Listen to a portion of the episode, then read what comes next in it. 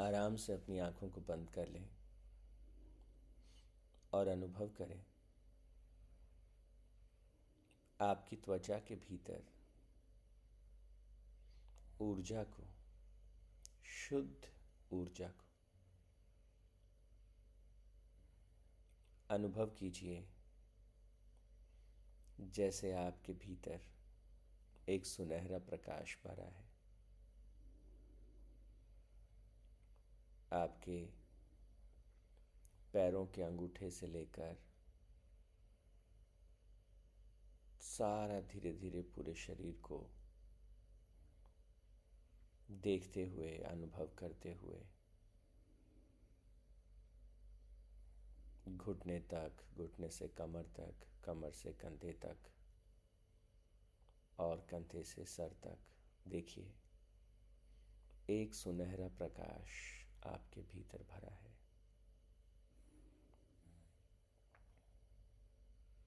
एक ऊर्जा आपके भीतर भरी है।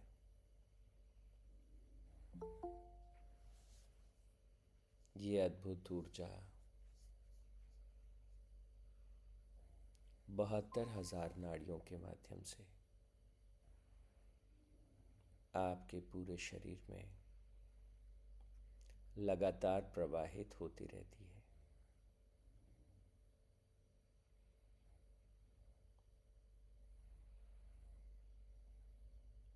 Just try to feel the flow of golden light under your skin. Your body is nothing but this divine light, this divine consciousness.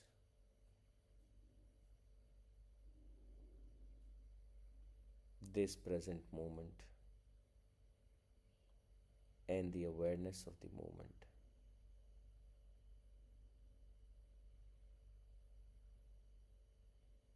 परमपिता परमात्मा को धन्यवाद कीजिए कि हे प्रभु शरीर के परे बुद्धि के परे मन के परे मैं अपने आप को देख सका। अपने आप को पहचान सका।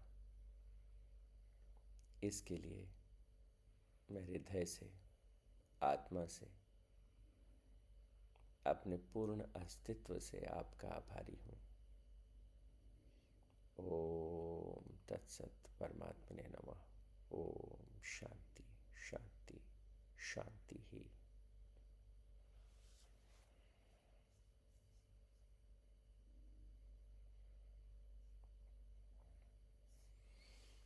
तो हम बात कर रहे हैं गुरुदेव द्वारा चुने गए गीता श्लोक स्मरण परीक्षा कक्षा बारह के महत्वपूर्ण श्लोक।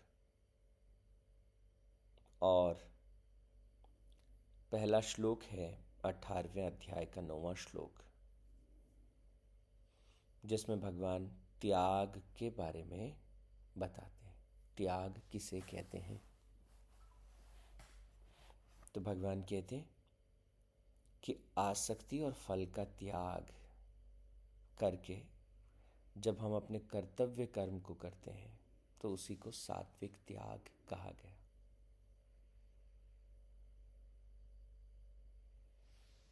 और इसको और अधिक अठारहवें अध्याय के दसवें श्लोक में भगवान समझाते हैं।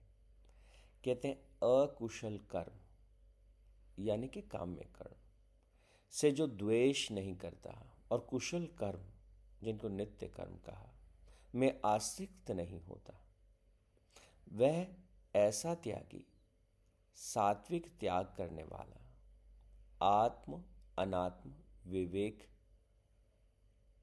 यह आत्म अनात्मक विवेक का जिसे ज्ञान हो। सत्व गुण से भरपूर, मेधावी मेधावी मतलब आत्मज्ञान रूप बुद्धि से युक्त। और इसलिए संशय रहित कोई डाउट नहीं। संशय रहित मतलब आत्म स्वरूप में स्थित होना ही परम कल्याण का साधन है। ऐसा निश्चय वाला, ऐसा मानने वाला।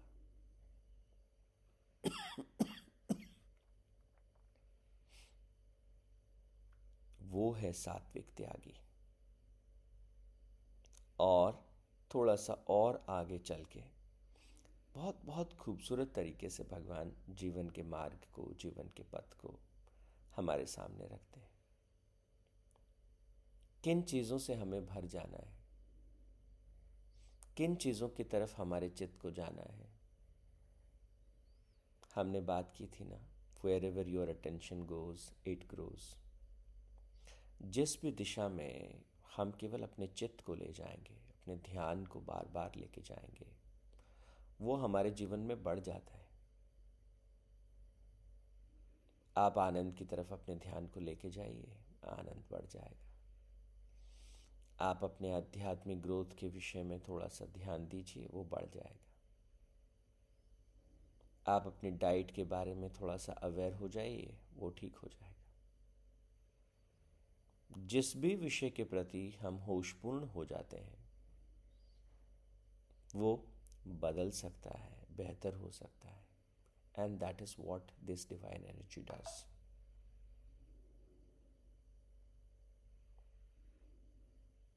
तो इसलिए किधर ध्यान को ले जाएँ, किस तरफ़ हम देखें तो भगवान एक एक करके चीज़ें हमको बताते हैं। काम में कर्म क्या है इनको जरा समझिए। नित्य कर्म को समझिए। सात्विक त्याग को समझिए। आत्म अनात्म विवेक को समझिए। आत्मज्ञान रूप बुद्धि किसे कहते हैं, उसे समझिए। और संशय रहित होना क्या है, इसे समझिए। अगर इसे समझ के हम अपना जीवन जीते हैं तो भगवान कहते हैं, हर क्षण हमारा कल्याण होगा। हर क्षण हम उस परम तत्व में समाहित होते जाएँगे। तो हर श्लोक जो है अपने आप में एक पूरा वेद है, एक पूरा शास्त्र है। अठारहवें अध्याय के चौदहवें श्लोक में भगवान कहते हैं, दसवें, थोड़ा सा इसी कंटेक्स्ट को थोड़ा और आगे ले जाके। भगवान कहते हैं, कब कौन सा काम होगा और कब कौन सा काम नहीं होगा? कैसे कोई काम होता है? भगवान ने सात्विक त्याग की बात की। तो क्यों की? सात्विक त्याग मतलब? जो कर्म फल का त्याग है, भगवान उसकी बात कहते हैं कि कर्म फल को त्याग क्यों करना है? अठारहवें अध्याय के चौदहवें श्लोक में भगवान कहते हैं कि कोई भी जो काम हम करते हैं, कोई भी काम, अगर हमने अंगुली भी हिलाई और आपने सामने की तरफ़ देखा, या आपने इन शब्दों को सुना, किसी भी प्रकार का कर्म जब हम करते हैं तो पाँच उसके साधन हैं। पाँच चीज़ें जब एक साथ होती हैं तो कोई भी कर्म सिद्ध होगा। अब ये पाँच चीज़ें कौन सी हैं? जरा एक एक करके देखते हैं। तो कर्मों की सिद्धि के विषय में भगवान पहले कहते हैं, अधिष्ठान। कोई भी कर्म करने के लिए सबसे पहले क्या होना चाहिए? अधिष्ठान। अधिष्ठान मतलब ये स्थूल शरीर। तो पहला शरीर चाहिए। दूसरा चाहिए जिसे भगवान कहते हैं कर्ता। कर्ता हमें लगता है, अरे, शरीर ही तो कर रहा है तो शरीर को तो अधिष्ठान के रूप में ले लिया। नहीं, शरीर किसी के आदेश की पालना करता है। तो ये दूसरा पड़ाव जिसे भगवान कर्ता कहते हैं। कर्ता मतलब कर्तत्व। एक कर्तत्व का जो, कर्तापन का जो भाव है, वो भाव की बात यहाँ हो रही है। वो भाव होना चाहिए। तो पहली चीज़, अधिष्ठान।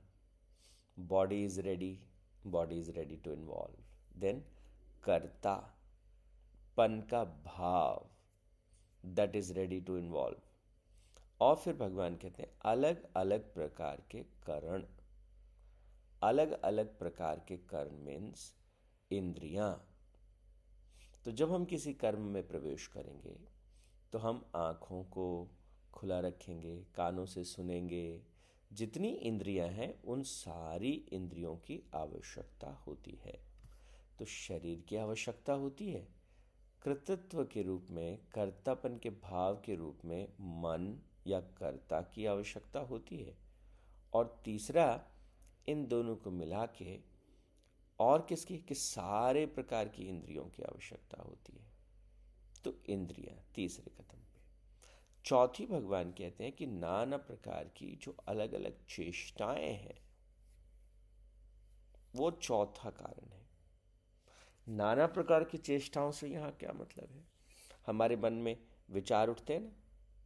अरे, ये करना है, ये करना है, ये करना है, ये करना है। चेष्टा होती है ना, ये कर लेते हैं, वो कर लेते हैं, ये सीख लेते हैं, वो समझ लेते हैं, वो जान लेते हैं, ये पैसा कमाना, वो करना, ये काम करना। विभिन्न प्रकार की चेष्टाएँ, जो प्राण शक्ति के द्वारा की गई।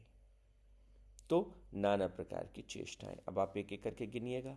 अधिष्ठान मतलब शरीर शारीरिक और स्थूल शरीर। फिर वो कहते हैं कर्तत्व, कर्तापन का भाव। तीसरी चीज़ जो वो कहते हैं, वो है करण। अलग अलग प्रकार के करण, यानी कि इंद्रियाँ। चौथी, चेष्टाएँ जो प्राण शक्ति के द्वारा की जाती हैं। मन में उठने वाले विचार। और भगवान कहते हैं, पांचवा हेतु है देव, जिसे प्रारब्ध भी कहा। तो अगर देव ये क्या चीज़ है? ये थोड़ा समझिए।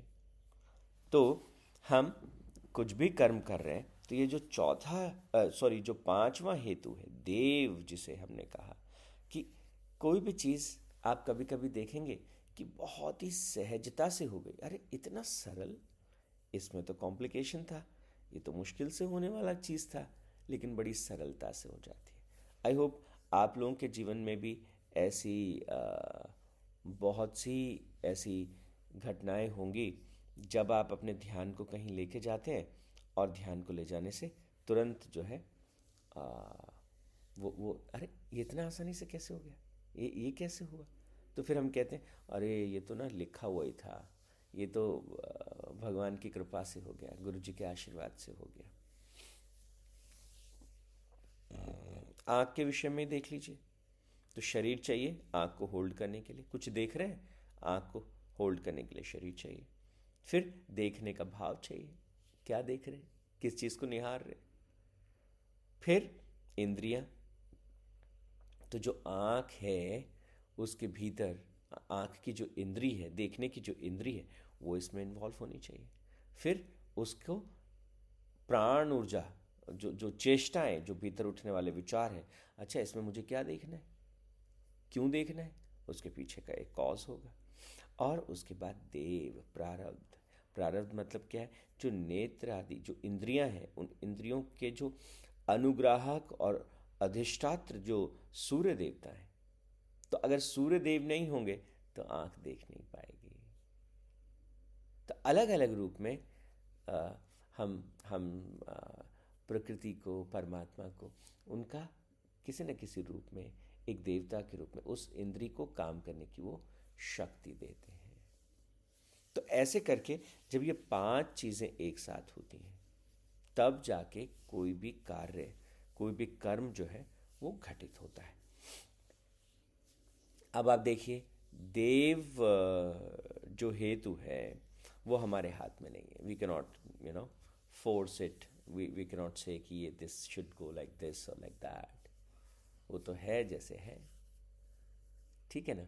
उसी तरह से आ, बहुत सारी हमारे भीतर जो चेष्टाएँ उठती हैं हाँ इनको हम कुछ हद तक आ, कर सकते हैं। लेकिन इसमें भी एक इंटरेस्टिंग बात होती है। क्या कि आज तक जिस प्रकार से हमने अपने जीवन को जिया है जिस ढंग से हमने जीवन को जिया है हमारा जीवन उसी ढंग से हम करते जाएँ इसके लिए प्रोग्राम हो जाता है। प्रोग्राम होने से क्या मतलब है कि ऊर्जा दिमाग के जिन सर्किट्स में बहती है, उसमें बार बार बार बार बार बार उन्हीं सर्किट्स में बहना चाहती है। तो जब उन्हीं सर्किट्स में बहना चाहती है तो आप समझ गए होंगे कि जो चीज़ हम करने लगते हैं we keep doing that same thing again and again मैं कुछ लोगों को जानता हूँ, वर्षों से सुबह जल्दी उठने की कोशिश करते नहीं होता। कई बार कुछ लोगों को आपने देखा होगा वेट लूज करना चाहते हैं डाइटिंग और नहीं, अब आज से शुगर छोड़ दिया है, मीठा नहीं खाएँगे। मीठा शरीर के लिए बहुत हानिकारक है। एक साइंटिस्ट हैं, उन्होंने कहा कि मीठा शरीर के लिए उतना ही हानिकारक है जितना कि जंग लोहे के लिए। हमने इस बात को जान लिया। लेकिन इसको जान लेने से अब मीठा खाना थोड़ी बंद कर देंगे। बहुत सारे लोगों के लिए इसे जानना ही पर्याप्त है और वो मीठा छोड़ देंगे। लेकिन कुछ लोगों को क्योंकि वो एक सर्किट बना है। दिमाग में एक सर्किट बना एक लूप पहले से क्रिएटर है। Then we go into it एक पॉइंट पर जाएँगे, उसे मीठा खाएँगे, फिर याद आएगा, अरे, नहीं खाना चाहिए था, कल से नहीं खाऊँगा। और फिर नेक्स्ट टाइम ऐसा ही होगा and then we keep doing this तो ऐसी स्थिति में क्या करें? कैसे इससे बाहर आए? कि प्रार्थना का सहारा लें। प्रार्थना का सहारा लें। भगवान भगवान की आराधना करेंगे, प्रार्थना करेंगे तो डेफिनेटली वो परम सत्ता जो है किसी न किसी रूप में मदद करती है। तो ये पाँच चीज़ों के इकट्ठा होने से हम किसी कार्य को निष्पादित कर पाते हैं। तो ये ये आ, कर्म फल के और सात्विक त्याग के साथ कैसे जुड़ा है? तो भगवान कहते हैं कि कोई भी काम अगर उसमें उसमें जब तक जो प्रकृति है जब तक वो इन्वॉल्व नहीं होगी हम उस काम को कर नहीं सकते। अभी देखिए ना अभी ये सेशन चल रहा है। इस सेशन के चलने में आप देखिएगा एक चेयर जिस पे आप बैठे हैं मैं बैठा हूँ। हाँ, एक इलेक्ट्रॉनिक डिवाइस जिस जिसके माध्यम से आप जुड़े हैं मैं जुड़ा हूँ। फिर गुरुदेव जिन्होंने इन श्लोकों को चुना फिर गुरुदेव की वो सारी टीम जिन्होंने गीता स्मरण प्रतियोगिता के लिए ये पुस्तिका को बनाया और फिर भगवान साक्षात श्री कृष्ण जिन्होंने इस गीता के महान उपदेश को दिया। और वो महान धनुधर अर्जुन, जिनके पास साहस है कि वो भगवान से प्रश्न पूछ सकते हैं। अगर कभी आपको ऐसा हो कि बच्चों को एक ही चीज़ सिखानी है, ज़्यादा कुछ सिखा नहीं सकते तो मैं आपसे कहूँगा कि बच्चों को प्रश्न पूछना सिखाएँ। तो अर्जुन में वो अद्भुत कला थी। मैं तो इसमें दुर्योधन को भी धन्यवाद देना चाहूँगा कि अगर दुर्योधन ने सारा राज्य दे दिया होता तो गीता कभी प्रकट ही नहीं होती शायद। क्योंकि अर्जुन तो भगवान श्री कृष्ण के साथ बहुत छोटे समय से, बहुत छोटी उम्र से थे।